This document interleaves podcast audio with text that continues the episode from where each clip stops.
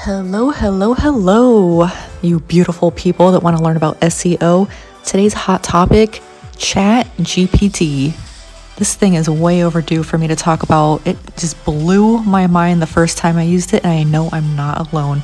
So let's dive into Jen Ruman SEO starting now. Here's why I am super excited about Chat GPT. Okay, the content it's it's just amazing, right? I my mouth dropped open the first time I asked it to write something. I, I said, "Whoa, whoa, what just happened here? What is this real?" And I'm I have a pretty good feeling you had the same reaction, right? You're just looking at that little screen typing away, like what? Well, for someone such as myself that does SEO, this is pretty exciting for me right now because there's going to be a lot more content online now which means there's a lot more content that needs me to optimize it.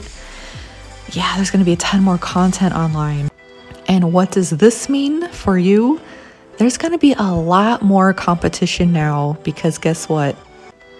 Now everybody is going to be generating this content for their online marketing, for blogs, for video scripts, you name it. Uh, I do have some main concerns about Chat GPT I want to make sure that you are using it properly and that you're not doing more harm than good.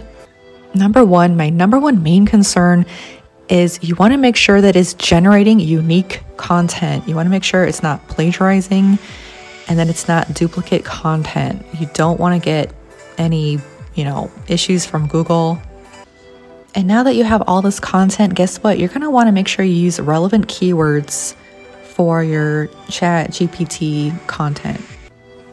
You also want to make sure that the content that it's creating is actually helpful. So make sure you read through it, make edits where necessary, add images, add any kind of, you know, enrich the content, add bullet points, you know, and make sure you're using the right formatting. Make sure you know how to use your H1 tags, H2 tags internal linking, all the jazz. Make sure you're doing SEO for all this fun, new, exciting content.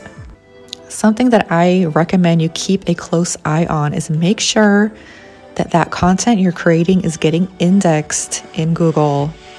And you can do that by going over to your Google Search Console, log in, and check to see which pages are indexed and which pages are not indexed. If you see that those pages are not getting indexed, there's a problem.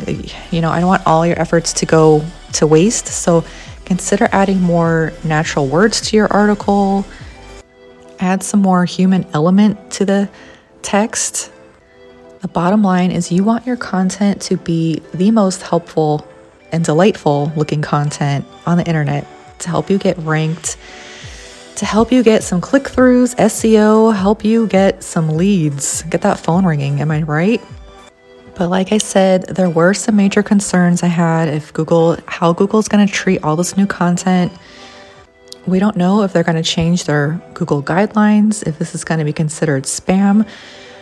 There's a whole lot of questions in the air, but right now, what I can tell you is that Chat GPT, the content looks good. I like it. And if you're looking for someone to optimize your content for SEO that's all written in Chat GPT, let me know contact me. Let's get started.